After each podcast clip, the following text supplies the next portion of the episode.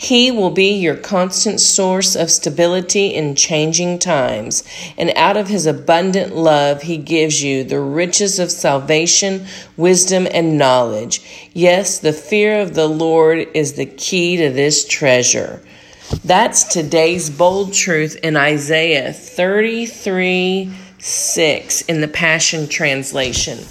And you may not know, but we're going through the book of Isaiah this summer. That's where we're taking these bold truths in our Bold Truth Raw Faith podcast. We hope you enjoy them. We hope that you're unpacking Isaiah with us, or let us know what book you're unpacking right now. We hope you have a blessed day. And remember, this is the key to the treasure, is it will be your constant source of stability in changing times.